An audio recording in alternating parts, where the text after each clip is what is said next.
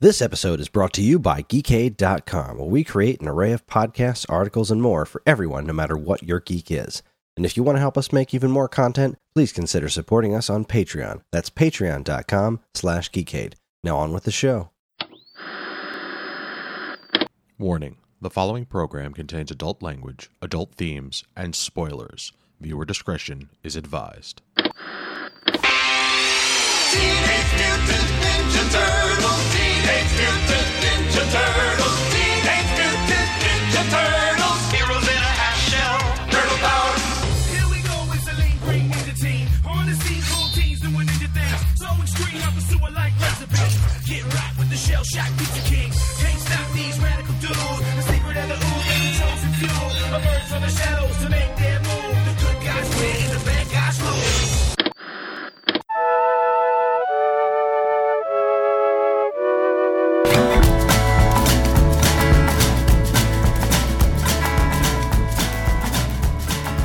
evening, and welcome to this week's episode of This Week's Episode.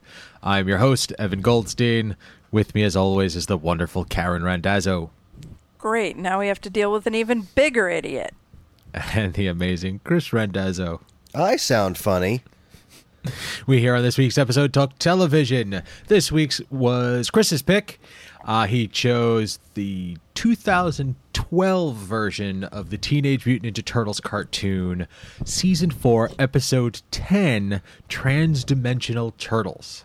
But before we get into that, here's your weekly reminder that you can get in touch with us at mail at geekade.com. Tell us what we're doing right, tell us what we're doing wrong, suggest a show. We'll watch it. We'll let you know what we think about it, too. Ha ha. All right, Chris.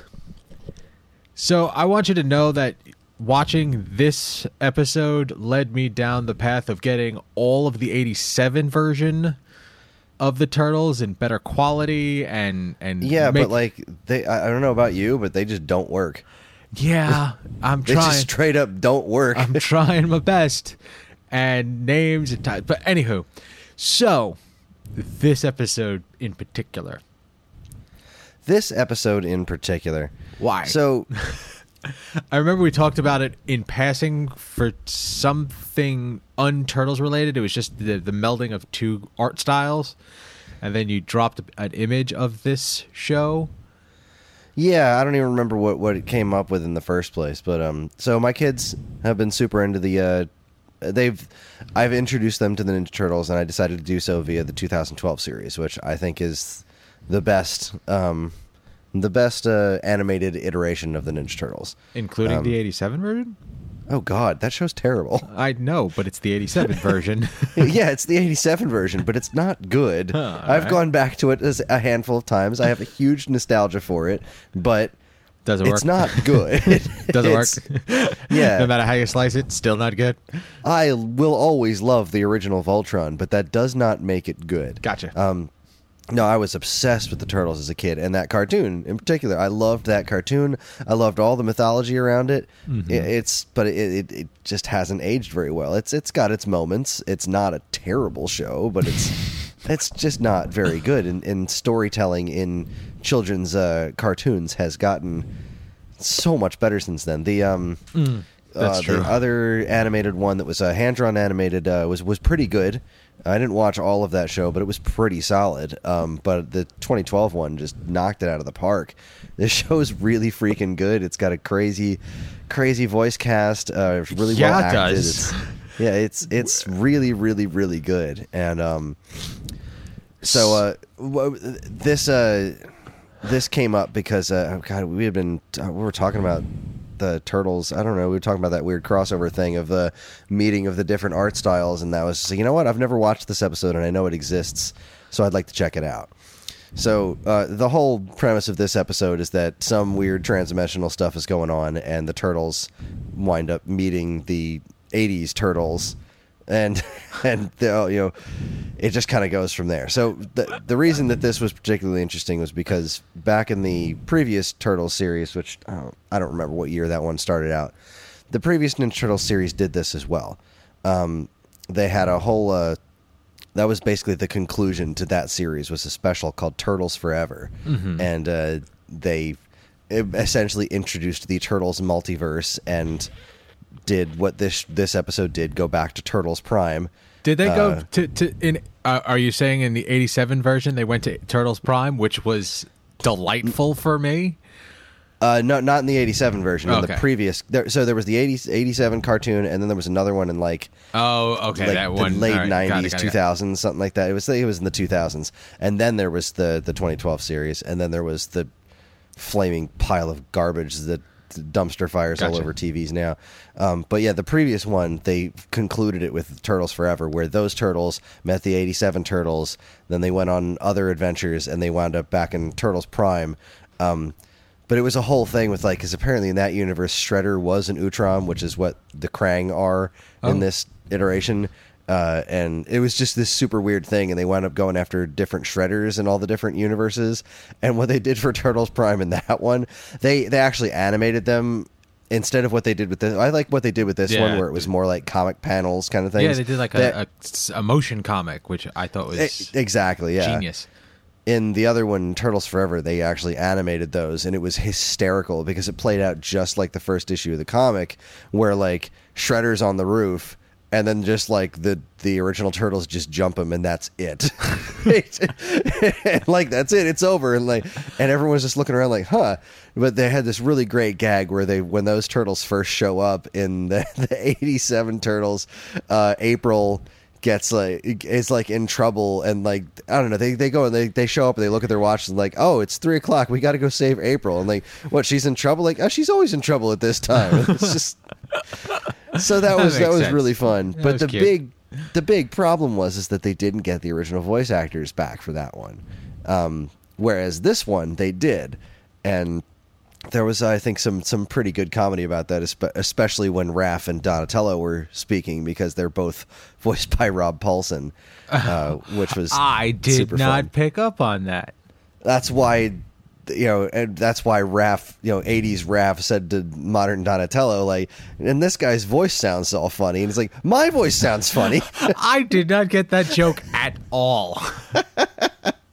Ah, now that I'm looking at the cast list, I see what you mean, and that makes a lot more sense. I was pleased to hear uh, Gilbert Gottfried make a return to voice acting because you know it's the dulcet tones of Gilbert Gottfried. Yeah, that, that was that was pretty funny. That was Krang Subprime, Krang Prime, uh, who was not in this episode. I'll give you I'll, uh, I'll give you three guesses. Who do you think voiced Krang Prime? I want to say the guy of Police Academy, Bobcat Goldthwait. That's a good guess. Right. Karen, do you have a guess? Um, John DiMaggio. Roseanne.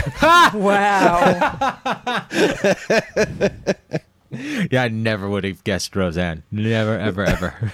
But when you think of someone yelling with an obnoxious voice? Yeah, Yep. that's Ding. It's pretty good. Cra- pretty good casting. Yeah. Casting.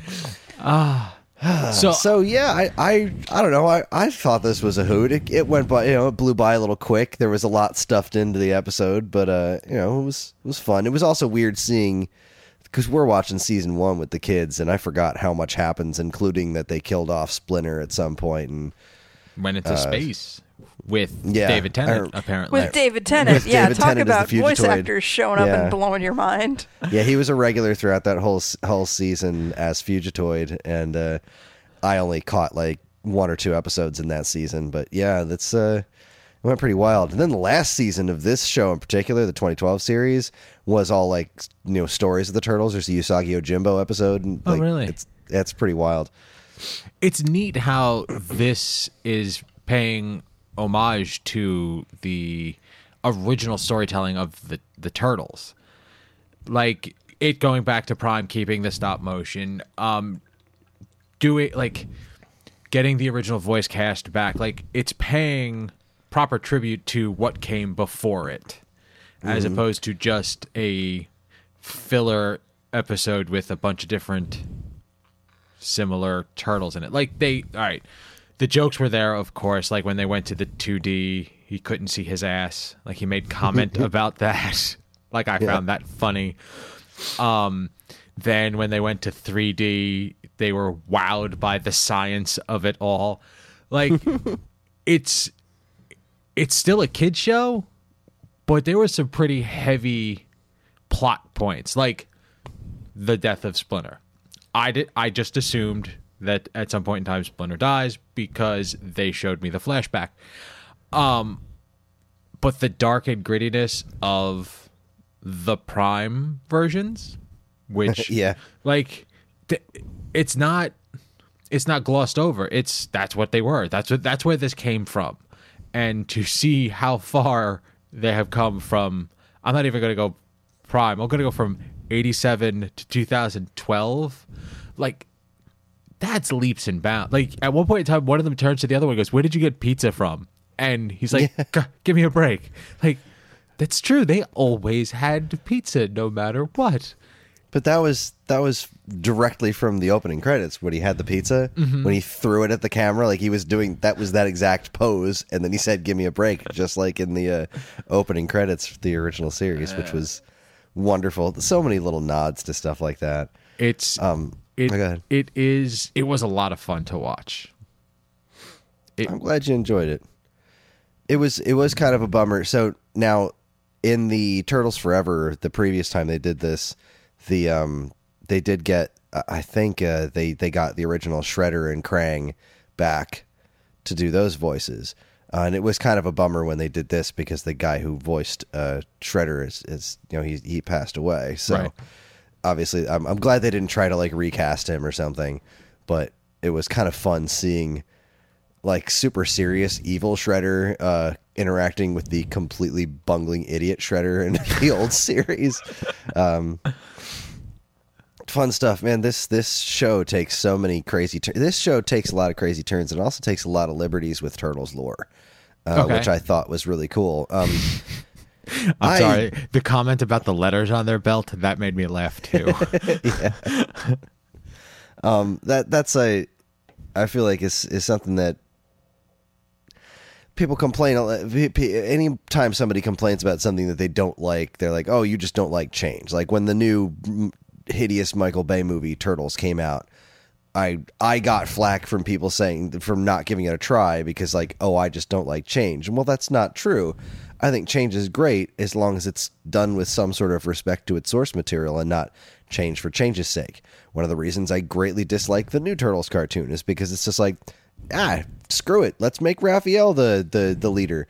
Let's just change what they are entire let's just mess with the dynamics for the sake of doing it and and same thing with the Michael Bay turtles. Like, ah, let's make them monsters. Why not? You know, just giant, hideous freak of freak monsters. Like, forget it. Let's make what would real Ninja Turtles look like? Well, if you're asking that question, then you've already missed the boat. If you're asking that question, you've done way too many drugs. yeah, you're not in the right business.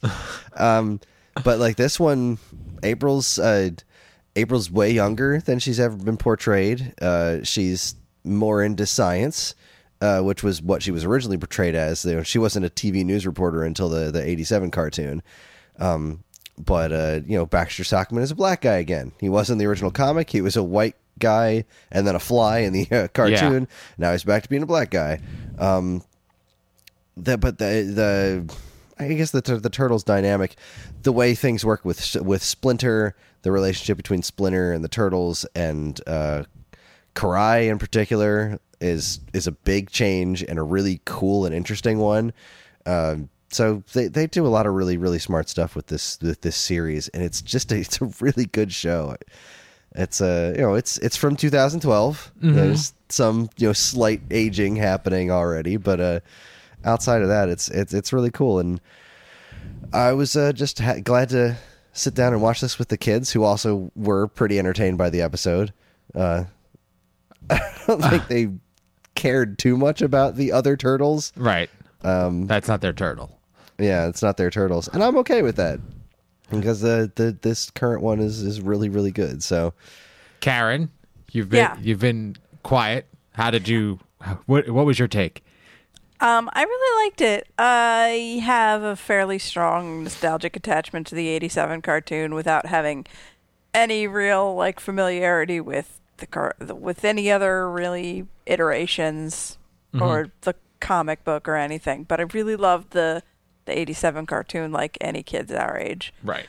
Um I was really impressed with the mixing of the art styles. I figured when like I knew the premise going in and I was like, okay, so there's going to be two purple turtles and two red turtles and blah blah blah blah blah. But they really like did a great job of not only like distinguishing but like what would the 2D version of these 3D turtles look like and they were different from what the original you know Right, yeah. 87 turtles look like. And I thought that was pretty cool. I didn't think I was going to be able to tell the difference really. Um I noted their footwear was very different. Oh, I didn't. I didn't pick up on the on that. outside of that i mean what i did like about the art styles themselves is when they took the 2d version and went to, to 3d they kept it that cartoony style mm-hmm. even though it was updated animation and that i i appreciated like they could have Yeah, gone they- way overboard and polished the hell out of it but they didn't they just you know sort of like blew them up like a balloon almost Yeah, they re- retained the essence of whatever the original art style was, but while doing it in the new art style. And even an art idiot like me can appreciate that. so Um, the other, the question I had for you, Evan, Mm-hmm. I know what I know what Chris thinks is, um, how do you feel about this theme song? Ah. oh, he didn't get a really good taste for it in this one. Remember, it was Oh, all did they not? interrupted. Oh, okay. See, but tha- that's right. Okay, so that wasn't. I, I w- okay, so the original, the new theme song does not get interrupted with that story. I'm assuming, but Correct, What yeah. happens is every time I go to start it on my player, it plays Oh, the new yeah, theme yeah, song. it does. Yeah. And all right, so I okay. I felt the same way about this new theme song as I did about the new theme song for Veronica Mars. Okay? It makes me realize how limited the original is because I'm hearing it all. Does that make sense? Um, no. Okay, No, so yeah, I- you, Explain you, it. you lost me. okay, so so now when the, like the new Veronica Mars sound uh, theme song is there's very little tonal change throughout the whole thing. You just hear all of the words, and it's like the same seven words repeated over and over and over again. I didn't notice that in the original because the tempo changed and extra music kicked in and so on and so forth. When this version played, I went, they just jazzed this up, but my brain keeps playing the original version. So it it fights it because I have that that that that want for the original, I guess. Yeah. So I'm kind of glad that it got cut half, or not even halfway through at the very beginning to give me the backstory, like why the hell the turtles are in space. Didn't know that. I didn't realize this was going to be a space mission. I didn't realize there were new bad guys because I have not seen a single episode of this outside of this this particular episode. And then it I, I watched all of the 87s. I've heard that I that it's like the 90s X-Men theme song. Yeah, it's It is really one of the classic it's themes. super yeah. iconic. Uh, I really, really, really like. I could still recite for word for word the uh, the '87 theme song, and it just sticks in my brain as one of those things I really, really loved as a kid. And by comparison, at first, I found the the theme song of the 2012 cartoon to be just a fucking travesty. I was like, "What is this shit? Why are they rapping? What the hell's going on?" But then you grew to love it. Is that was that how this it's is? Okay. grown on me. Okay. It's it is very catchy, and I get that kids today would not stand for the '87 theme song. I want to put in the 87 theme song when I do, you know how I cut in the theme song, but I'm I don't know. I'll figure something out. Well, yeah, I, it's funny that you that you mentioned that because that's pretty much how I felt about it when I first watched this cartoon. I was just like, oh, like it started off, and I was like, oh, they're doing they're doing the theme song. They're doing a modern version of the theme song, and then they like were like seriously rapping, and I was like, I don't know about this, but as I watched more episodes of it, I was like, all right, this is not my style, but it's It it's fits well the done show. it fits the show and it is it is it is well done. I, I can't argue with that. It's it is it is a well put together reimagining of that classic tune. And you know, here is in a half shell, turtle power. You know, they they they're hitting they're hitting the right notes. They're, they're All right, enough with the turtle power, okay? that was funny. I'm the plan I really guy. enjoyed that. I wanted to make comment about the voice casting for the new series. Now, I didn't look to see who was cast casted before watching it, and of course, as soon as what was it, Fugitoid, as soon as that mm-hmm. character spoke, I was like, "Wow, yeah, they got Tennant, impressive." and So funny when he spoke. Karen just looked up at me like, "Huh?" And I was like, "Yeah." Yeah, I sit down. Leo. I mean, the four of us sat down to watch this together, and you know, I sit down and I'm like, "All right, we're watching a cartoon with the kids. I'm gonna have to pay attention. Get out my cross stitch. Here we go." And then, like the first line, I'm like, "Wait, why is Doctor Who here?" hello, Michelangelo. Wait, what? huh? Um. So, and you know, it's it's it's Tennant. It's you know, Sean Astin is a So I didn't pick up Uh, on Sean Astin, so uh, because apparently for me his voice is not as distinctive. But up until I looked it up, Seth Green's voice was killing me. I'm like, I know that voice, and I could see it, like sort of coming out of other characters. Like, no, it's not him. It's and as soon as I got that name, I went, oh yeah. and that's kind of wild because it, like that's Seth Green, but it wasn't originally Seth Green. In the first several seasons, it was Jason Biggs that was doing um, Really? uh, Leon- Leonardo's voice, and um, that when when he left the show, they actually did a storyline reason why Leo's voice changed. It was an it was an injury. Did he get punched in the throat? he got hit in the throat like ridiculously hard, and he couldn't talk for like several episodes. I think. well Uh, and done, then he started talking like a Seth Green afterwards. But yeah, that was a that was pretty pretty wild. and of course Rob Paulsen, one of the most one of the most distinctive voices that you that constantly changes, but it always stays within a sort of wheelhouse. Do you know you know what I'm saying? It's always he um ah wow itchy and it's not itchy and scratchy because that's what just popped into my head. It's um wacko. Key in the brain. No, it's The Animaniacs. the Animaniacs, it's it's like you hear the undertones of that no matter what character he's doing, and it's always nice to hear him. I like it. It's it's almost soothing because you know it's it's it's it's done well. and it, it was for me really cool because I was I'm a big fan of Rob Paulsen's work like all throughout his career, but it's also um uh you know as a big fan of the original Ninja Turtles series, you know he was one of the original turtles, and when they got him to do Donatello, my favorite turtle in this new series, I, I was over the moon on that. I thought I just thought that was super cool that they got him back, but to do something completely different. Um, it's fun. It was fun. It was it was a good it was a good entertaining episode. I really enjoyed it. I don't. I'm going to be honest. Don't think I'm going to go back. There's a lot of episodes. there, there is a lot of show here. There's yes. a lot of show here. And I have one question at the very end of this episode. The 87 turtles are chilling out, and all of a sudden a sandworm comes out of nowhere. And those monsters, which was very rough for the 87 version of it, like slice out of that sandworm thing. Uh-huh. Who were those bad guys? Uh, those were. Now I'm I've missed a lot of this show. I haven't seen a lot of the later seasons. Okay. But the tiger, uh, that's a character named Tiger Claw. He was another one of Shredder's minions. Okay. So I don't know what he's doing there. I don't know if they followed up on that. Like I don't know if the '80s turtles come back at some point and they follow up on. I why- still you don't know, know who those- the bad guys are that they are traveling through space for. Like, aren't they hunting someone? I could have sworn that was part of Uh, the don't storyline at the beginning. I don't know. All right. So the, all right, in the original cartoon there was Krang, Mm-hmm. and he uh, he he was a an Utrom was the species that Krang was. Um, in this show, they are the Krang. Okay. So, and they have a very distinct way of talking.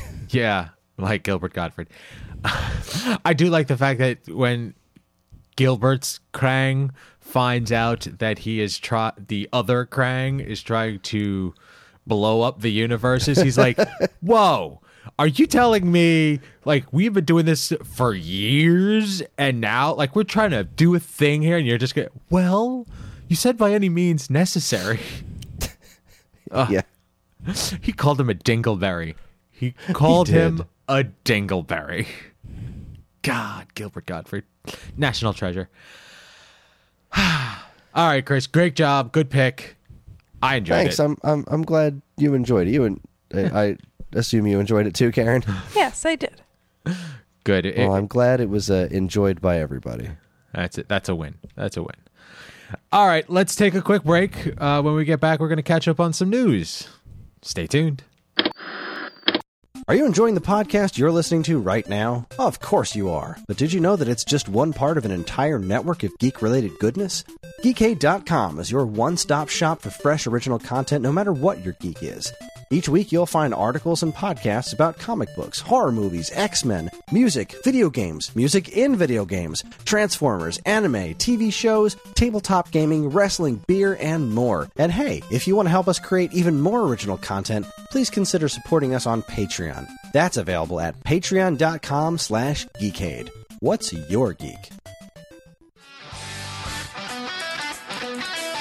Hey guys, Vestlord Dean DeFalco here to tell you that we have a Twitch. Uh, yeah, Geekade has a Twitch, and we are streaming at least once a week. Uh, every Thursday, we are on from 6 to 11. That's five solid hours of me failing at whatever game is uh, going on that week. You want to see me cry? twitch.tv slash geekade. You want to see me achieve a massive victory? Twitch.tv slash geekade. You want to see me eat food, mukbang right there? Twitch.tv slash geekade. Guys, check it out. It's a lot of fun. We got emoticons, uh, we got sub badges, we got all sorts of stuff going on over there. And if you just want to pop in, say hi, give us a follow. You know, we really do appreciate it trying to uh, spread the love, trying to spread Vestlore Global to a house near you, maybe even your house. So, guys, pop in, say hello, and we'll catch you next time on twitch.tv slash geekade. See you then, guys. Stay Vestly, keep playing games.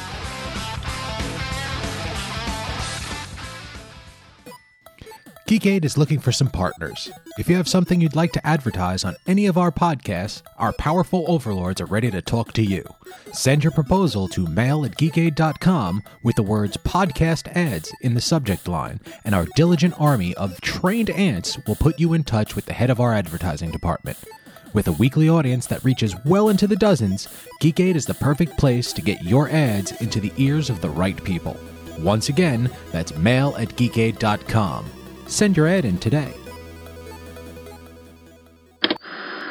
And we're back. Thank you so much for checking out the commercials.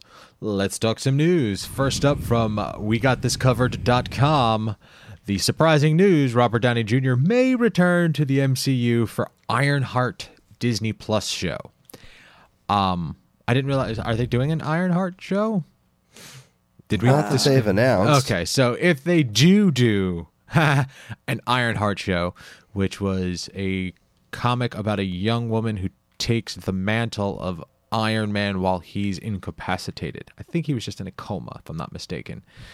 Um, if they do run with that storyline, having Iron Man show up would be pretty darn cool.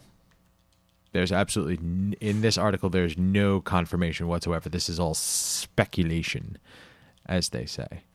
But I like the way- Wild speculation. I like the way they think about it, like him as you know the voice, his voice as Jarvis. I like that idea.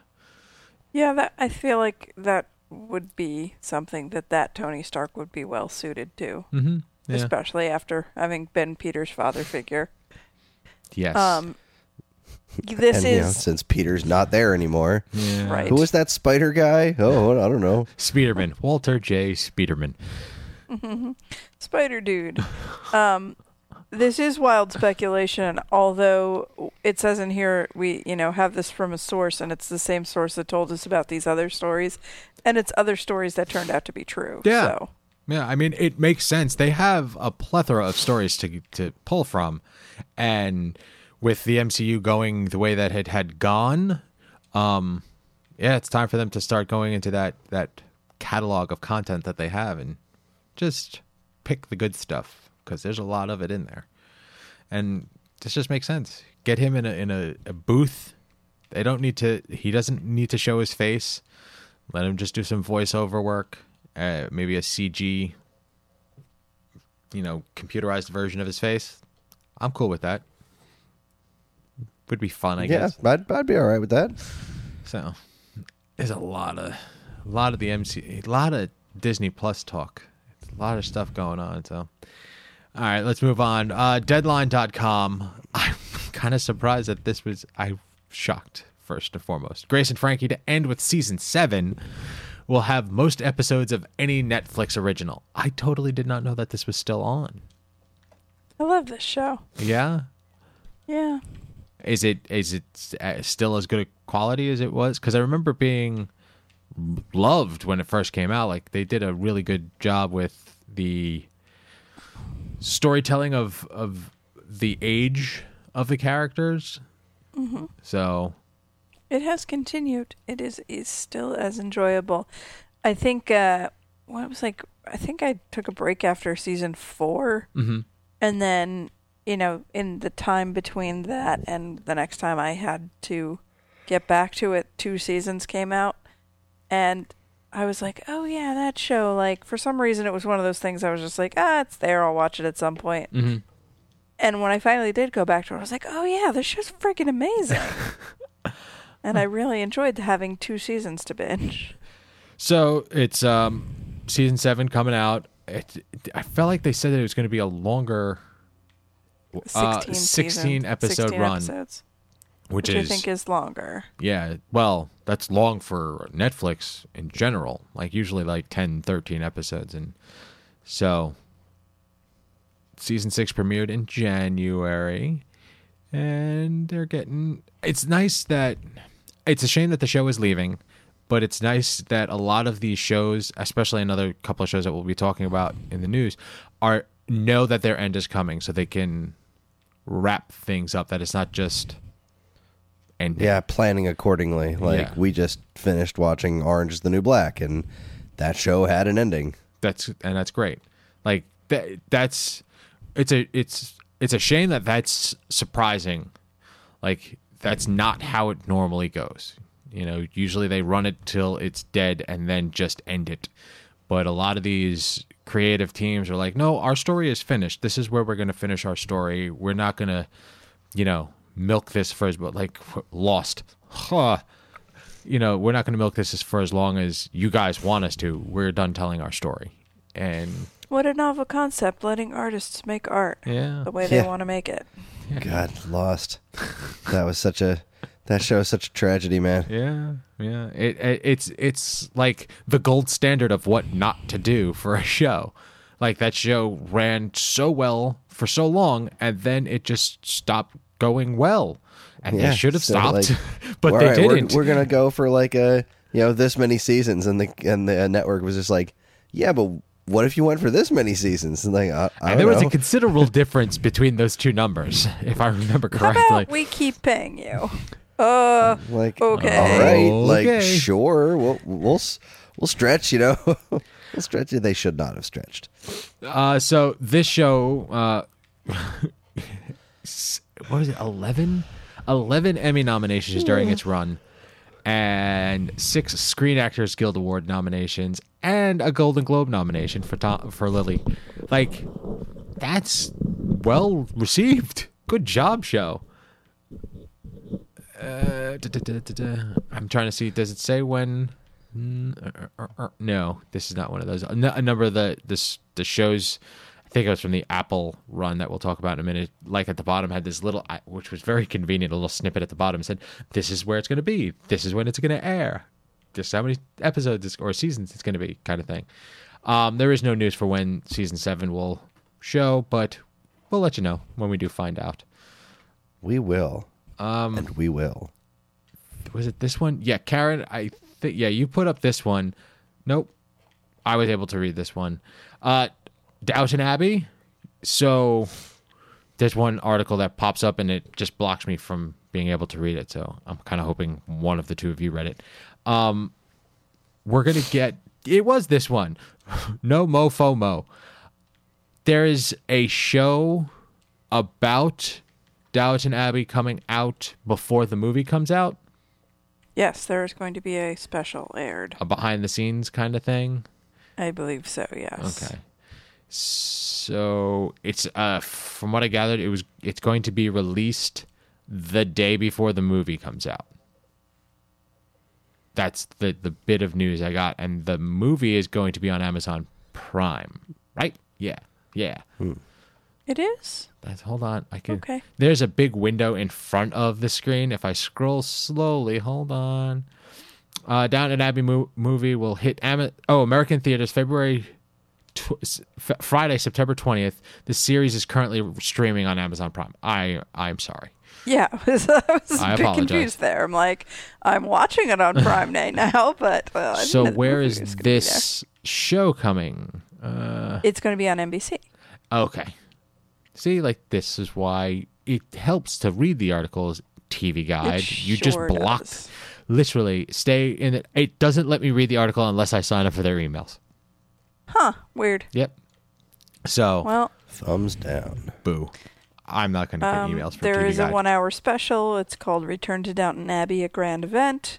It'll be hosted by Derek Hough from uh, Dancing with the Stars, and there's no confirmation of who from the cast will be in it, but probably all the lots of people that came back for the movie will be featured in it. Um, I'm so excited about this. I didn't think I was. and now you um, know that you is. And then, I mean, not not necessarily about the special, like whatever. I don't, I don't know. I probably will catch it at some point, but I didn't think I was. Th- I mean, I I knew I was like conceptually excited about it, but then I didn't really realize how soon it would be. And then Chris, your mom was like, "We should go to the movies and watch that." You and I, and I was like, "Yeah, okay, I'd do that." There's other people I know who watch this show, but I don't know that any of them are going to be able to go to the movies with me. Um, and so I was like, you know, I wonder if I could get this watched. And so I pulled it up on Prime, and I'm like, six is it six or seven seasons, and they each have no more than ten episodes, and I have about three weeks. Fuck it, I'm going in. Hold my beer. so I'm in the middle of season three right now, in the middle of arguably the roughest episode that they ever made, um, in terms of emotional impact. Gotcha. Um, and I forgot how much I love this show, and I'm so excited to get back to this world. And you know, I think that the concept that they've come up with for the movie uh, justifies coming back to these characters.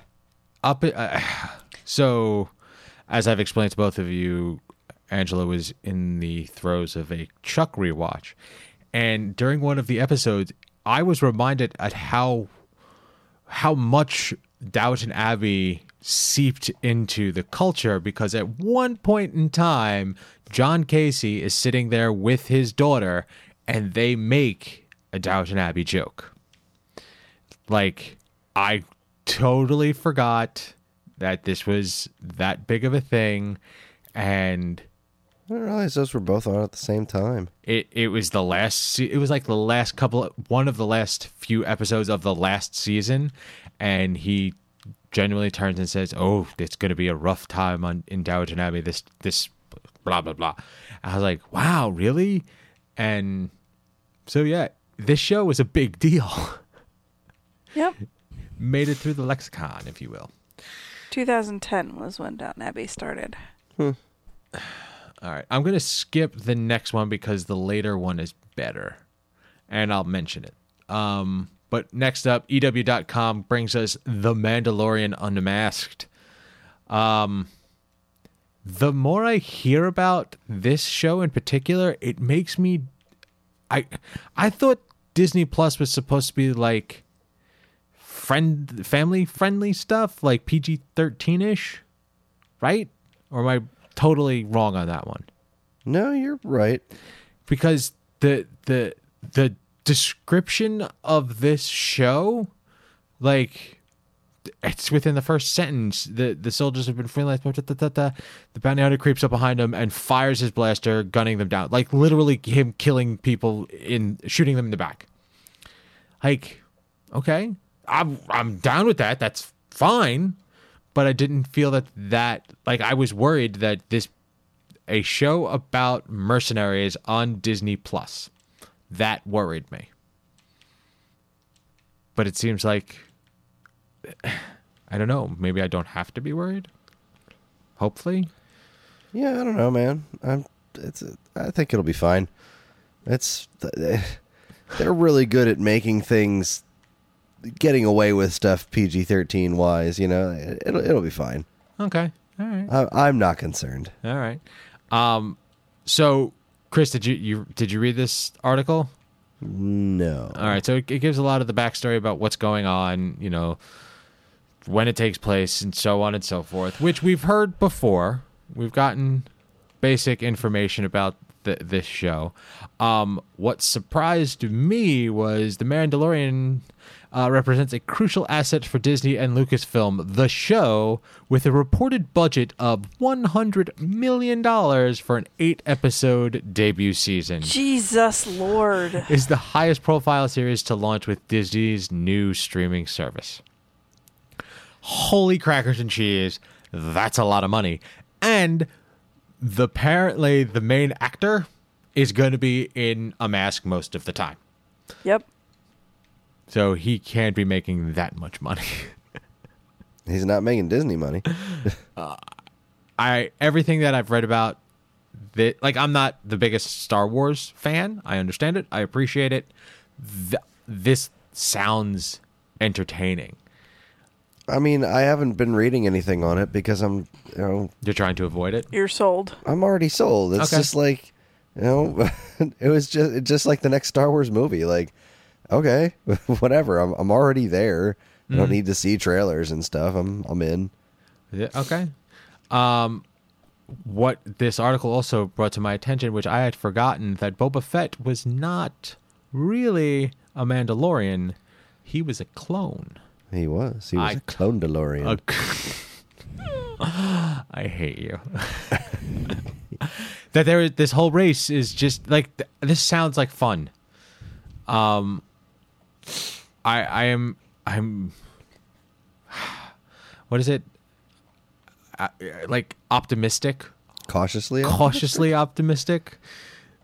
So, and it's not like I, I'm going to be upset with you know if I I I watch Star Wars movies and if I get through them, I'm like okay, like the last couple of you know true Star Wars movies, I didn't make it through. I wasn't, but I understand why people like them.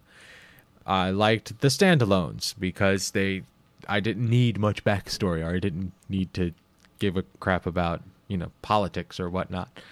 Um, which one? Which Star Wars movie? You talking about Solo or? well, I enjoyed Solo, I enjoyed Rogue One. The the last I know the last Star Wars like The Last Jedi. was uh, was episode 7 was- Episode eight was The Last Jedi. I- Seven was The Force Awakens. Where they so that one I barely made through.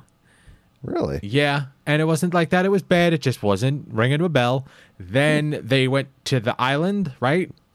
Like she was training with, sort of. yeah, that was in Last Jedi. Was she was training with Luke? And I, I made it maybe halfway through that one. Hmm. And I'm I'm not saying it's bad. It just wasn't my cup of tea. And I am. This is giving me the the way this show is being described to me is I don't need to care or know all about the other stuff. We're learning about something relative a new huh, I don't want to say a new iteration, more information about an existing character that really or existing race of characters that I, I don't need to have learned about from previous movies. And that's the stuff I like. That's what I liked about Solo. That's what I liked about Rogue One. Rogue One was a heist movie in itself, so I like those.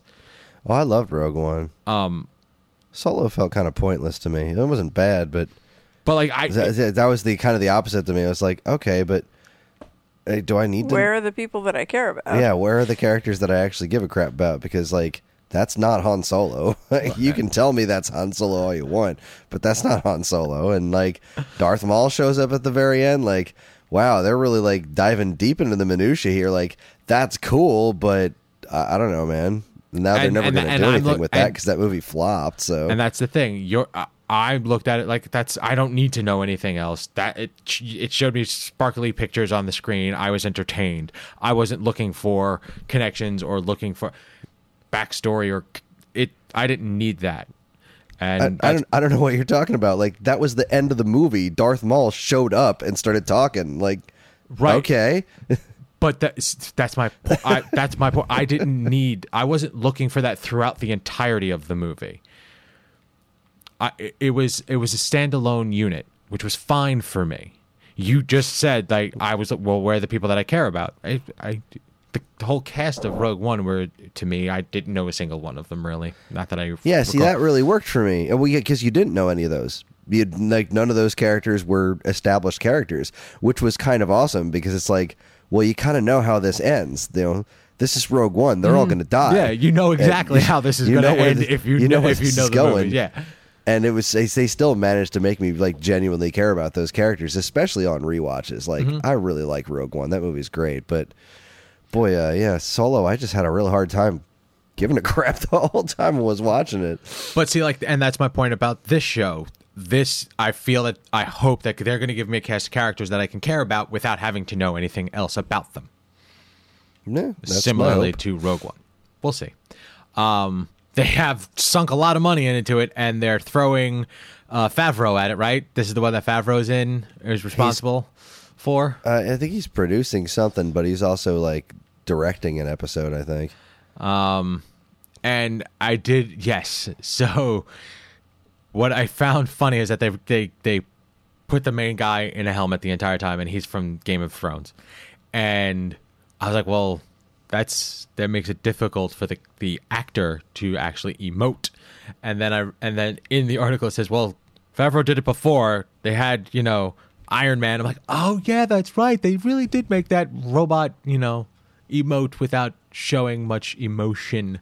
So if if I guess they definitely got the right guy to to to try to steer this ship. So we shall see. Um, this is one of the premiere shows that see premieres uh, November twelfth. So creator, it's created by Jon Favreau. Nice. Looks like fun. I'm going to enjoy it. I hope to as well. Chris, you posted up this next one, and I'm mildly confused, so you're gonna have to speak to it. Uh, Dragon Ball Z actor Chris Sabat or Sabat, I don't know, releases statement Sabat. amidst amidst new casting allegations. What? Okay. Um, boy, if, uh, if I'm remembering this right, uh, I, I'm 90% sure this is the story. I, I posted this story a while ago, and a lot of life has happened between then and now. Okay. All right. So there was a recording of the uh, the the voice, the American voice cast for Dragon Ball Z, saying just a bunch of like racist and homophobic stuff. It was like just it was during one of their their recording sessions, and it was when they were not, you know, they were off. Okay. Off Now- mic, allegedly. Yeah, yeah, ex- exactly. They weren't, you know, recorded. They were supposed to be recording or anything like that. It wasn't them act, acting or anything. It was just them screwing around, and it was just this this horrible stuff. Apparently, now there was a lot of like like stuff going around of like, oh well, these are awful people, and well, we don't really want to be associated with that, but. Now, I again, I really very much could be wrong, but from what I've come to understand, the th- stuff that they were that they that they were recorded as saying was not them just talking and screwing around. One of the things apparently that they liked to do to warm up was read fan fiction. Okay. so there is there is a certain I don't know if if if that is actually what happened, then it's what ac- actually what happened. If it isn't, then that's a weird excuse to you know throw out there. But whatever.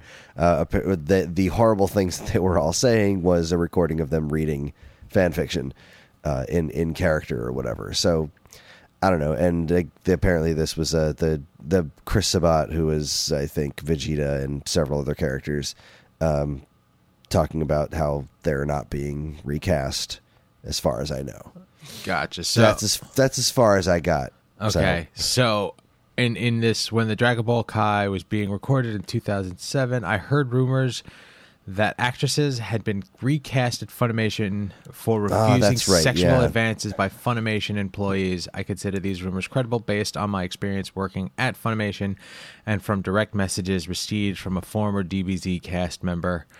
I also heard this that is a this is a different story. Yeah, So Sorry, this is like confused. seems like a horrible place. yeah, it wouldn't surprise me. Sabat is now refuting those claims as set in the affidavit, calling them without merit and libelous. Oh, so it seems like some bad stuff is going on at Funimation, allegedly. Um, Yeah, and you know, it wouldn't surprise me because nothing surprises me anymore. this is a goddamn shame. Um, apparently, there will be uh, hearings uh, uh, September 6th. So more information will be coming out. So it's like sexual misconduct in the workplace. That's that's at Funimation. Now I, I get is Funimation just the American arm of it? Uh, Funimation is the company that has the rights to localize Dragon Ball. Okay.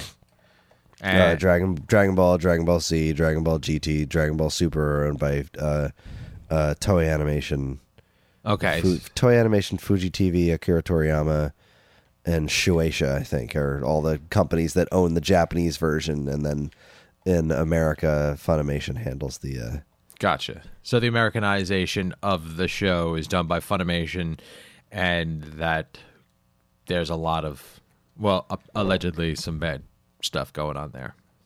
indeed, Not cool. Not good. not cool, man. I mean, I don't love the American Dragon Ball Z stuff anyway, so. I watch it all in Japanese or the uh, the original uh, American voice actors, which are hilarious. Because b- before it was a different company, uh, uh, Ocean uh, did the dub uh, originally in America, and uh, Pioneer uh, distributed it. And the Ocean dub is famous for being extremely censored. Um, in some pretty creative ways. Okay. Like uh, you know, the, in the original Dragon Ball, there's some some pretty racy material, and uh, they they covered up a lot of things with like very hilariously placed trees. like, oh, oh, okay, so there's a tree like right in front of Goku's dong. All right, that that that adds up. Um, okay. So yeah, there's a Not lot what of I like that expect kind from of stuff. Dragon Ball Z. Okay. Not what I expect from Dragon Ball at all. Hey, there's the uh, as an original Dragon Ball. There was a lot of you know naked Goku as a kid because he was a feral kid who lived in the woods by himself. So that that just kind of happened. Um, and then you got uh, in like what is in Dragon Ball Z? He goes to hell at a certain point, but they didn't want to call it hell, so they called it the Home for Infinite Losers. and they uh, the two guys that were in hell had these shirts that said hell on them, but they replaced hell with H F I L, Home for Infinite Losers. Okay. But there's like a plane got blown up in the sky. They were like, oh, that was the plane with all the camera equipment in it. Or thank goodness it's Sunday. Those buildings were all empty. like really hilarious and creative ways to get around all the wanton murder and violence in that show. Oh, Jesus. uh, well, if we do get any more news about how this plays out, we will let you know. But apparently, there's some stuff a brewing, which is not good. Eh, it's a shame. All right. Um, Karen, you posted up this next one from EW.com. Watch joyful teaser for Queer Eye. We're in Japan special. They look Yeah. like they're having fun. I did not know this was a thing. It's a two So- episode special. They go to Japan. Yeah. Yay. um apparent like this trailer that we watched, it looks like that young Japanese woman. I the way they started it, it's like her saying "Hey guys," and then, then they dance all over Japan, and then at the very end, I mean, This other you woman said shows that up. and you laugh, but that's exactly what happens. It's exactly they dance all over Japan. they literally dance all over Japan, and I don't know what was t- like. I I don't know if I didn't watch the whole thing. Oh, but wait. Oh, it's a jo- no. It's joyful. Yeah. Okay. I thought for somewhere it said. uh mm, No, it didn't. I thought there was some sort of emotional. No, it's joyful. They are definitely having a joyous time in this trailer. yeah, and they didn't. They didn't really say anything about what it's gonna be. No. Just something to hold you over between now and their next season in 2020. Yes, and that's set in Philadelphia, right? That's what I read. So there you go. Um, coming in November, November And first. they have uh, a couple of women who are um, Japanese native. Uh, did- I'm just. It's four episodes, not Is it two. four? I thought it was Yeah. two. Okay.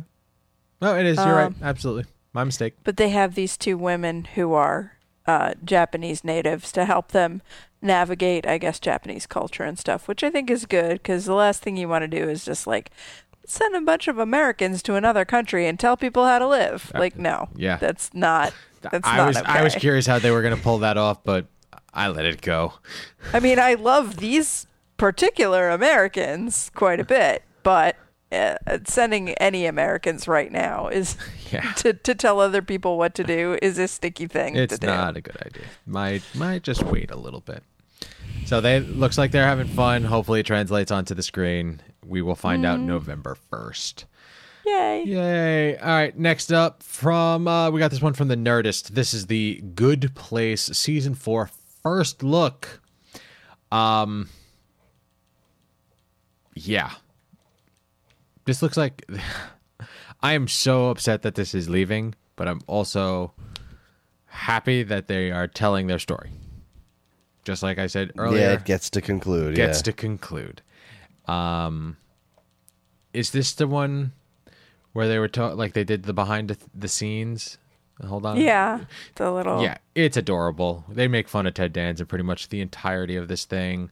Um, we get to see the uh, sort of the story that's what's going to happen. Like they they sort of they give you the brief synopsis of what's leading up into season four, and I I, I can't wait. I, when am I? How long? When? When? When am I? When? When is this coming? That's twenty sixth. of September. September. Okay. So two weeks. So two weeks from now, but I'm gonna wait at least three weeks so I can watch three or four episodes at the same time. That's, I can't. I can't just watch. This is this is a half hour, right? Yep. Yeah. No, I can't do 22 minutes of this and then say, "Oh no, I'm done." No, no, no, no, no, no, no. Um, the earlier article that I skipped over so that we could talk about this was her. It was a Twitter video of her standing there reading a book, and then there's a page slips underneath the the door that she's standing in front of, and it says, uh, "You belong in the good place" on September 26th. That was their premiere date announcement, and it's adorable. That woman has. It's shocking how she hasn't aged at all. It's not fair, is what it is. We're also watching Veronica Mars, you know, currently, and she really hasn't. It's surprising. There is a, a, a picture somewhere in an attic aging for her. Um, I'm curious as how they're going to pull. Uh, well, no, I know they're going to pull it off. I'm very confident in that. I'm just curious as how they're going to do it because there's a lot of like the whole Chidi story, him getting his mind wiped, but his ex girlfriend's there now, and blah blah blah blah blah. I want to see how it ends, and I I like Ted Danson. I think he's doing a phenomenal job in this show. I'm glad that um, Kirby Howell Baptiste, who plays Chidi's ex girlfriend, is going to be featuring more in the show because I really like her. Yeah, yeah, she did a really good job when they had that was last season. So She did. Pretty much everything about this show does a really good job. Yeah. And I'm right there with you. I'm I'm bummed that it's ending, but I'm glad that it's ending, you know, Proper. proper. Yeah. And I know how what you're saying about wanting to back up a couple episodes and you know Mm-hmm. watch it all at once, but I feel like I almost enjoy the suspense a little bit because there's I mean there's so many shows this these days that are made to binge and rightly so like they don't do the things that normal Right. week to week sh- shows would do because you can there's no point you could just watch them all at once but I kind of like the it seems weird to say but the old fashioned style of a show that's made week to week and that makes you wait for it and and really want it and it's uh that much better the next week when you get to see the next episode. Nope, I'm spoiled. I want it all now. I understand the words coming out of your face. I just don't agree with them. Well, then fuck you. Uh yeah, we're gonna we will probably do like an overall talk about this because we we were fans of this show and we will definitely talk about its conclusion. All right, let's move on. Gizmodo. Um, it it Disenchantment's season two trailer. Bean goes to hell and back. Now I am I can't remember if I saw all of season one. Didn't like at what point in time did they jump off of the cliff? Yes. That but was- I think that was like early in the That was early in the season. God, I don't remember. Yeah, like part of me wants to rewatch it, and the other part's just like, well, it was kind of mediocre until the the end when it got super interesting and then stopped. Yeah. Okay. But now that you know that it's super good, do you think that would make the earlier watching better? Like to see maybe. where how it's getting there or where it's going to kind of thing? I don't know. Yeah, maybe. Uh, yeah, it might might be worth a shot. I'm kind of. I mean, this trailer looks right good. as- it does, and I'm not really sure what I'm doing right now as far as watching things at the moment. So, uh, yeah, Maybe squeeze that, that squeeze that in there. So maybe that's where I go. yeah. So all right, that the, we they get a trailer for the next season of Disenchantment.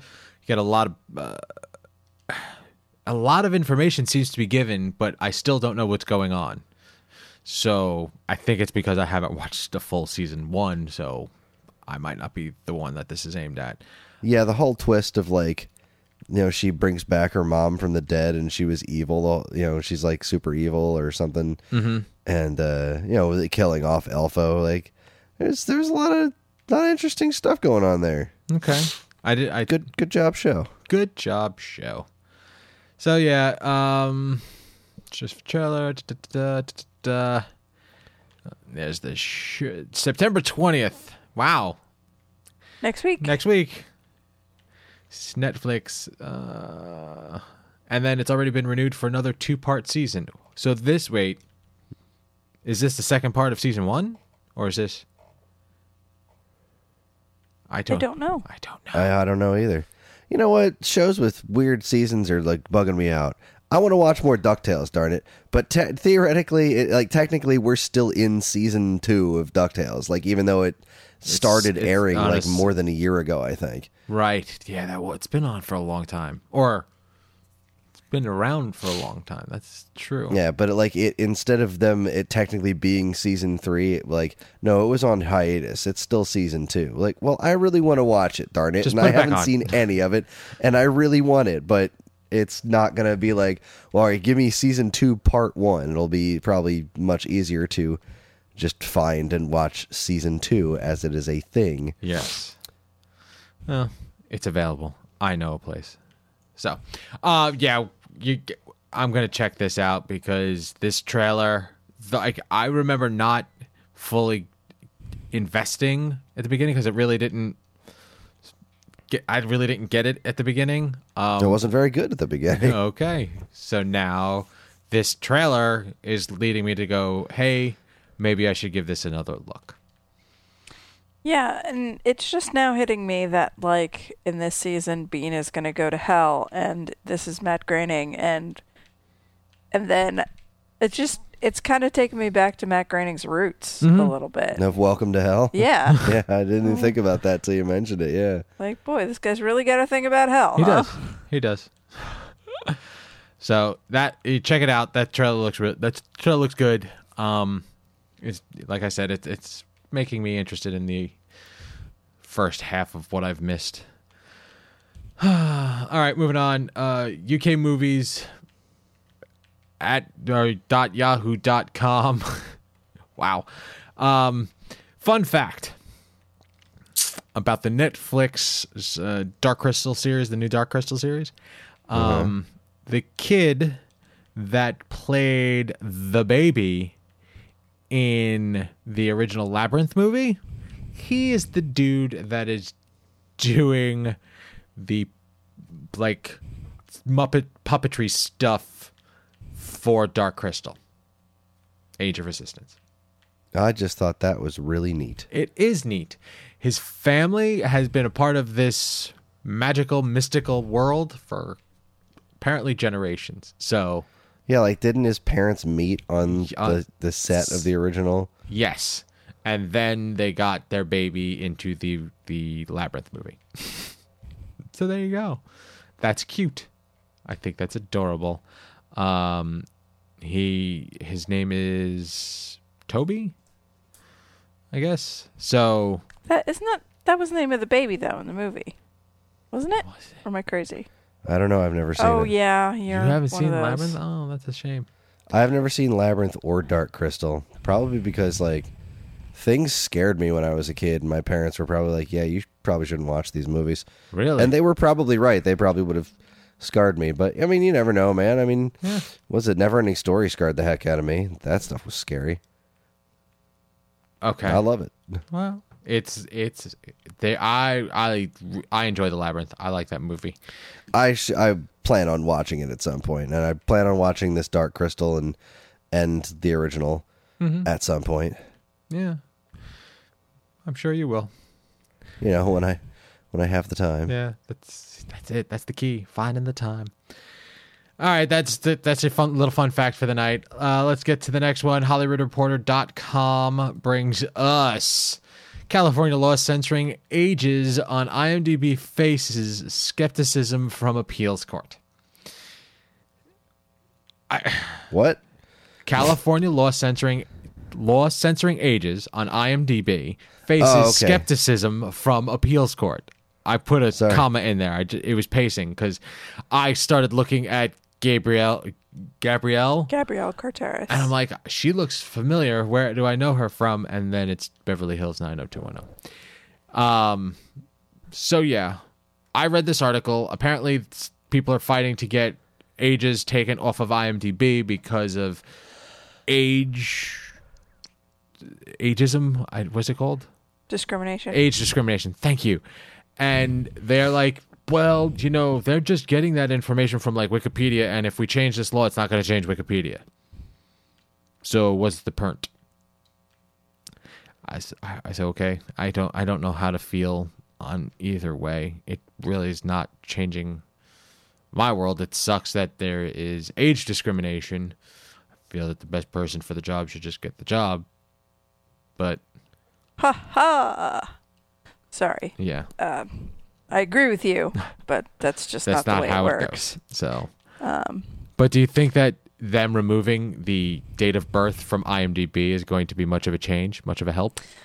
Well, I don't know. I can see both sides of it. Um, I do agree with the um, judges who are saying, like, well, you know, that information is just out there anywhere. Um, but the argument for the uh, for the SAG-AFTRA case, they're saying like um, IMDb is like the primary source for casting information. Like that's where casting directors go to. Not that they couldn't go somewhere else to find out that information, but the one place that they're going to for the main part is that is IMDb, and so that information is there. If that information was not there, they might not see it at all. Whereas if it is there, they might see it and go, "Oh, we kind of like this person, but oh, she's 50, she's too old." But if the age information isn't there at all, and they're just, you know, basing it off of whatever information is there, there there would be less of a chance of age discrimination. I think Okay. I all right. I because understand. it's not like casting directors are going out there going, "Well, I like her, but how old is she?" well, okay. And I say that I, I am using the female pronouns because I don't think this is happening to men. I don't know. I don't know. But I, I would be shocked and amazed if it was happening to men. Well, I, I, I mean, it- maybe it is happening to men. It's not happening as much as it's happening to women. That's no, I true. mean just look at just look at superhero movies. You know, look at look at anything action movie like, uh, especially like before extremely recently. But you always see like the male characters are teamed up with women like a fraction of their age that's because it's true. just it's just just the way it rolls and yeah, ageism's weird. Movies are weird. Greatest Showman like. Zendaya was not. That was not a. That was not a good pairing right there. Those two made me uncomfortable. Yeah, I thought I thought Zac Efron was like, just you know, he's younger than me, so he's he's a fetus basically. They're all they're all babies as far as I'm concerned. But then when I saw the two of them together, I'm like, oh no, there's like a ten year age difference there. That's not okay. Uh oh. All right. Anyway, it doesn't sound like this. It doesn't sound like this law is going to be reinstated anyway. But uh, I do think I do think it might have been. It might have done some good. Maybe. I, it's. that- Uh, well, we probably never will know. So. Just It like is what how it many is. licks does it take to get to the Tootsie Roll center of a Tootsie Pop? The world Three. may never know. three. All right. Um, where is this coming from? Variety.com. Hawkeye. Oh, Jesus. Yeah, I want to skip the ad. Thanks, Variety. Hawkeye, Disney Plus series, eyes Hailee Steinfeld for a lead role. Or Steinfeld. Steinfeld. Damn, th- this was all over the internet today, and I don't know who that is. Uh, she was in Pitch Perfect. Three? Two? Two or three? At she was least- like one of the leads. I think in, two and three. Okay, so she was I one of the. I don't the. even remember Pitch Perfect too. Oh, that's a shame. It's a Yeah, lot there's n- no, no, no. Pitch Perfect two sucked, man. It goes one, three, two. That's the order. Okay, I- but all I three really of like them are one. good. All three of them Mm. are entertaining. No, the second one sucked. Okay, all right. You are your opinion is wrong. Uh, apparently, apparently, and I'm not going to fight it anymore. Uh, she was also she's also um, going to be.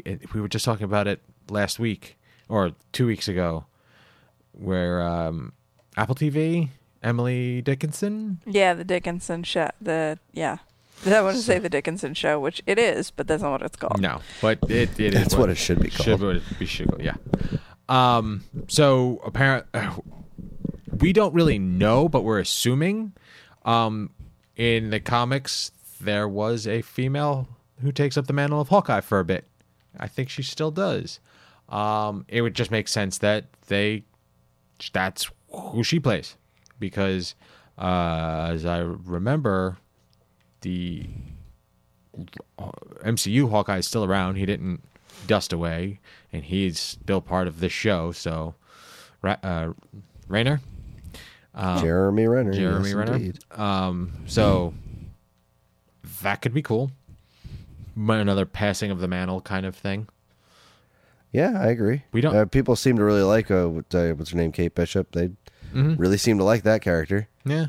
So I know nothing of that character, but I know that particular run of comics uh, did really well. it did. It did. so, uh, sure, man, go nuts. There you go. I I have no reason not to trust these guys. They have not led me led me astray at all, except for you know Spider Man. I'm gonna be mad about that till I- the day I appar- die. appar- I will die mad about it. Thank you, drive through. apparently. So we'll keep an eye out once we get any sort of back information on that one. We'll let you know. Um, this next one was kind of a bummer. Hollywood Reporter lets us know that the Muppets, the Muppets, the Muppets Disney Plus comedy series has been scrapped. Uh, apparently, it was scrapped due to creative differences. Uh, from what I read previously, I really liked what these guys were going for. it was like supposed to be a follow up to Muppets Take Manhattan or something. Yeah, it was going back to the OG theory of the Muppets. And I mean, you know, kinda. I still think they should just make the fucking Muppet Show. Like, just make the Muppet Show again. Just, just do a stupid variety show with the Muppets and make it funny. we it, apparently they're going to do something on an unscripted yeah, there do. version. There's some sort of like live, live type of show, which I feel scared I know. about. a little scared, but it could be, could be fun. Could be fun. Who knows? Could be that could geek recapture some of the feel of that original variety show. Really, it's yeah, I don't know. I, they just really need to get somebody who understands what makes the Muppets the Muppets. Like understand why these characters are beloved in the first place, instead of always trying to reinvent the wheel. And that first of the modern Muppet movies did a really good job of that. Yes, But then they didn't really go anywhere with it. You know. the whistling Muppet. I loved that movie. So yeah, I, it's a shame because they that creative the original creative team, you know, there was a lot of talent there. I feel that they would have done right by the Muppets, but what do I know? I'm just a guy with a microphone. Um, we will see what happens because they are still going forth with that unscripted version. So I think if they're not going to do this, that they need to just stop yeah, all cease all talks of any Muppet projects until they get their shit together mm-hmm. and stop playing tiddlywunks with our collective hearts. it's true. Yeah, like it's just God. What was I reading? I think in this article I was reading that that Muppet show that I genuinely disliked until they changed showrunners. Like the original showrunner was one of the the one of the minds behind uh, the Big Bang Theory. So, they, oh well, no wonder. No wonder I That's didn't why care I for hated it. that show. I knew there was a, some sort of really bad taste in my mouth about that show. Oh, well, it is what it is. We we there's we'll see. We'll see what happens. Um this next one kind of I don't I'm confused. Um War, I'm very confused. Warigami Paper Powers trailer. Yeah, I saw this trailer earlier and was just like, what? Uh, well, I can't not share this. This is this is his, this is hysterical. Somebody greenlit this. What the actual fuck, CW? what we have here is, a t- in case you haven't seen, uh, what we have here is a TV show about uh, you know, some Asian folks who can do, do origami and turn said origami into weapons. Yeah, they're fighting with paper and then that paper turns into metal. I don't understand it. It's confusing at best. the end of the trailer, they're like they announce when it's going to be like coming this the fall to uh, whatever day on the CW and something or other CW seed, and I wasn't like totally pay attention. And I thought they were saying that the show was just going to be on CW Seed because that's the level of quality that I thought it was. No, they look like they put a they they put a couple of nickels into it. So Yeah, they're actually putting this on network television. it will be available streaming on CW Seed. I did want go back and clarify that Yeah. pr- that ad or whatever the hell it was. Yeah, I, f- I, ju- I found this trailer just astonishing. Like, wow. and that's that's the problem. Like you looked at it and went, "Wow, someone greenlit that." Yeah, okay. Still don't have Firefly cartoon like I want, but I could see people fight with paper swords. I just want to be on that pitch meeting. that would be awesome. I want to know how they sold this show to a network. I'm like, okay, get this. All right, It's origami, right? come with me on this journey. But the origami, they can turn the origami into weapons like swords and stuff. And we're going to call it warigami. Ah, ah. Get this man a private jet. I've never been more sold on anything in my life. All right. Deadline brings us to the next one. Dark Shadows gets new blood with sequel series in the works at the CW from writer Mark B. Perry. So yeah, I remember Dark Shadows. That was popular. Let's. They're gonna try it again. It was a a vampire soap opera. I remember being. Was it? Was the original a comedy or was that just the crappy movie? Uh, I never saw the original, but I always got the impression that this was sort of a campy property. I know. Which I, is I know why the when I re- movie was. Yeah. So when well, I mean, it's uh, the, the original was a soap, so I wouldn't be surprised if it was campy. Okay. But so when I saw that it was going to be quote a gothic horror drama, it's like this is going to be another one of those weird ass CW shows like Riverdale, where Yep. they we're going to take uh, an, existing They're property, take Archie and make him a killer. Yes. but make it you know dark and gritty and you know young and hip for the teens and Yep. whatever comes after millennials because millennials are old now, right? Yes. Millennials are in their Uh, thirties now, aren't Gen they? Z. Yeah, I don't know. So- anyway, but I think anybody who loves Dark Shadows is going to look at this and go, "Okay, but what?" I don't know. Dark Shadows, vampire soap opera. They're modernizing it. We'll see what happens. Because honestly, seeing as it is the CW, it could go the way of Riverdale, or they could just know what they have and go, hey, we're just going to do what we did and make something like Warigami." Because that doesn't look dark and gritty. It looks like Warigami should look. When you think the words Warigami, that's the picture that should pop in your and head. you do think the words Warigami. we all we all have, yeah, right? absolutely. We've all thought about it. I had a buddy of mine write in my yearbook uh, this diatribe, and it was like, "Yes, when taking breaks from our full wait full contact origami," and I was like, "Wait, just think about that for a second. Full contact origami. That just sounds violent and beautiful at the same time." Anywho, I I don't know. I. It, who is screaming? I that never happened. Let's. I'm moving on. I don't know who's clamoring for more Dark Shadows. We just had a run of shows, vampire, vampiric shows that just all drama horror that just ended. True Blood and all of those line. But we'll see. We'll see what happens. Let's talk about Jason Momoa. TVLine.com. Not just Jason Momoa, a blind Jason Momoa. Leads a blind dystopia in trailer for Apple TV Plus drama See. So apparently, Jason Momoa is playing this character who is blind. Everybody's blind because in the future, all people lose the, the ability to see, and then his kids are the first generation or first children born with the ability to see again. Mayhem ensues. Did you watch the trailer? I did. What'd you think? It looked interesting. I don't. I. I don't know. I don't. There's so much info. Like there's so many things to watch. I don't know if I'm going to spend the time to sit down and watch this. I do think that it looks like an interesting premise, Hmm. and I like uh, I like Momoa in this. I like Well, he's playing the big, brutal Viking-like guy. So yeah. he's playing I his like character type. uh, Alfre Woodard. Um, what I briefly saw of her.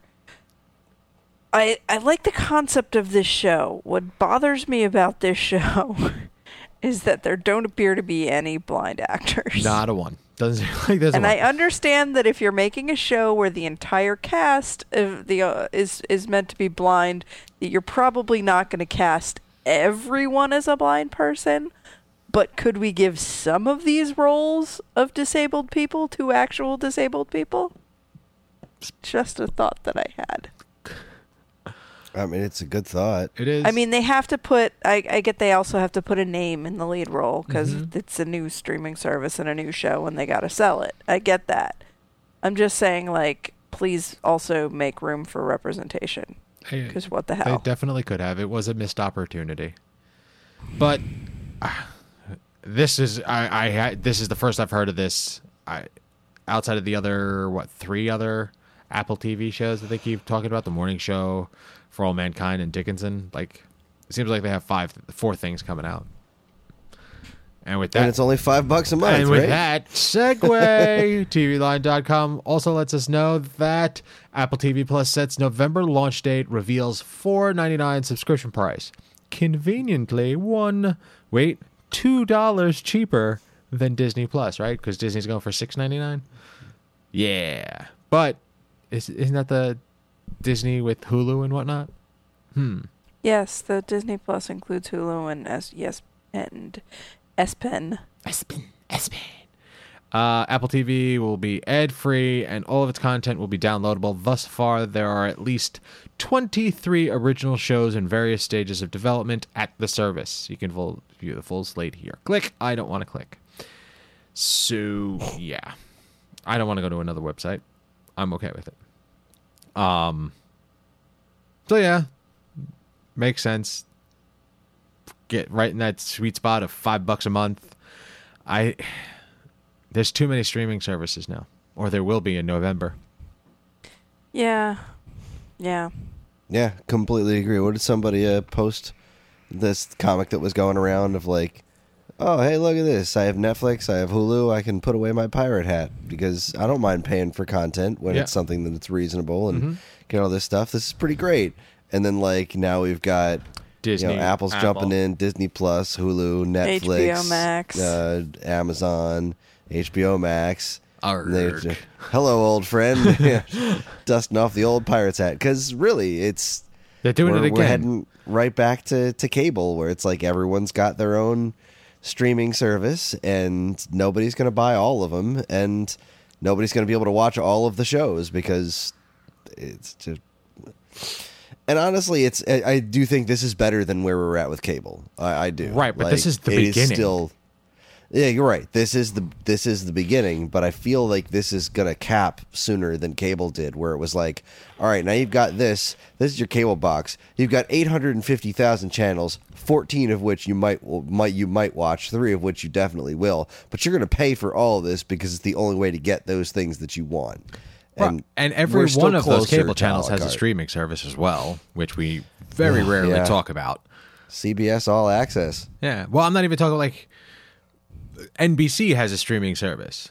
Like if yeah, you pay for can cable, you get it. yeah You know. it's the, the whole on-demand thing as it were I did click through to the uh, the Apple TV Plus. Fine, uh, I'll click it. you don't have to. I'm just scrolling through. Anything- It is it is cumbersome. Ooh, amazing stories. God damn it, I wanted to see that. Um, There is a show I was previously unaware of the existence of called Defending Jacob. Uh, With Captain America? Yes. Hmm. With Chris Evans and Michelle Dockery from Downton Abbey. Um, it follows lawyer Andy Barber in the Oh, aftermath of his 14 year old son being accused of murder. I skipped one because that that just reminded me. There was a we did a there's a trailer in here for uh what's his name? The guy who murder No, Jack Ryan. Wasn't that in here? yes. Yes. Ah, I I did. was wasn't that the going to year was that it. that wasn't last week? No, No. It was another trailer. That we there's a link in it for that Jack Ryan the new season 2 trailer. Official. That looked it looks good, and that comes out also November 2nd. So Hmm. lots of stuff coming in November.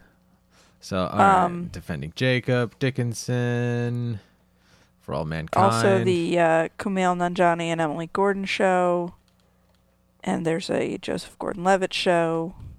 hmm And oof, I don't know what this is, but it says it's a cutting-edge comedy set in a video game development studio that explores the intricacies of the human condition through a hilarious and, and innovative ways. Oh God, that sounds so bad.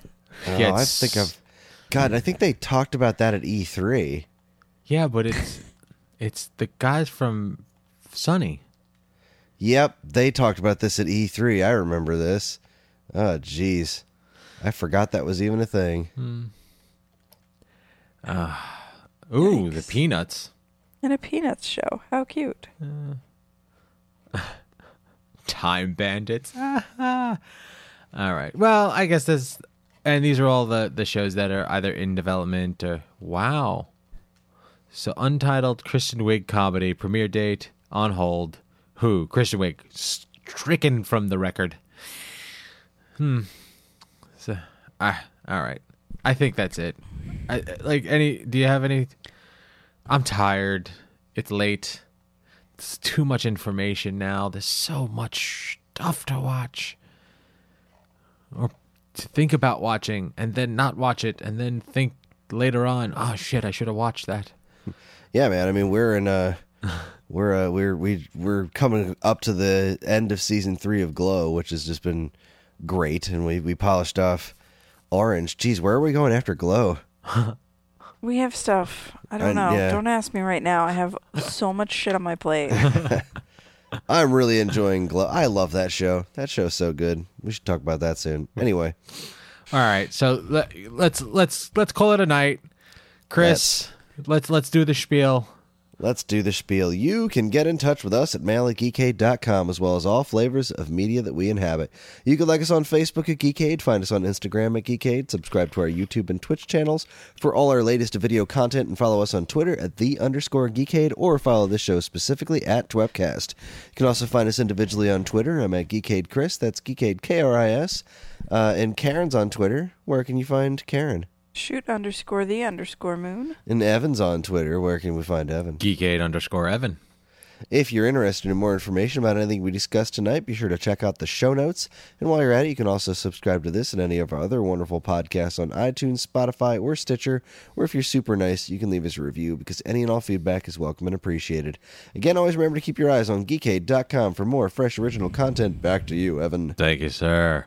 All right, it's my turn, and I I had a couple of shows that they were possibles to talk about, but I whilst doing this episode, I settled it. Uh, we are going to watch Dark Crystal: Age of Resistance season one, episode oh, one. you son of a bitch. yeah, all right. end begin, end begin, and all the same is the name of the episode. So there's your homework, people. The new Dark Crystal series, season one, episode one. Chris, you sold me on not as soon as you said you'd never seen any of it. That was it. I'm making you watch it. We're gonna watch some puppets. Hey, man, I am, I am in, All right. but now I've got to figure out how much of it I'm going to try to watch. And it, you could get the taste if you like it. You like it. You don't. You don't. And then you could just call it quits on everything. You don't have to watch this the movie if you don't like this the series. We'll see. Maybe it's just uh, too. You, you'll have an aversion to these giant puppets. Well, I guess. Well, here's the question: Should I watch? This is a prequel. Should I watch the movie first? No. No. Just watch the show. It's a prequel. You shouldn't have to. Well, I I get that I shouldn't have to, but from everything that I've heard about this show, is that It does rely a, on nostalgia. Yeah, but well, not that it relies on nostalgia, but it deals with. I don't know what these words mean, okay? but apparently the the relationship between two species in this show is particularly like messed up when you know where it's going. okay. Um, so I'm I'm I don't know. I don't know what I should do. Listeners, tell me what I should do. Uh, should I try and watch this movie first, or should I go in go in blind and go this way? Because I did read in a review of this thing that this kind of suffers from um, a, a, a, a not really. su- I don't know that suffers is the right word, but it it um there's a uh, like escalation. The what they were able to accomplish in the original 80s show as far as like the stakes you know it, it's not as visually impressive or as epic per se as what they were able to do with this show which takes place before it so you watch one then the other it's like well this seems a little bit less epic now that i've seen what happened before it kind of a thing i don't know i'll do a little research and figure out what i'm doing with myself You have everything available to you. I've made it so. So, all right, people. Thank you for joining us. From all of us here at this week's episode, I'm Evan. I'm Karen. turtle power Good night. And this concludes our broadcast day.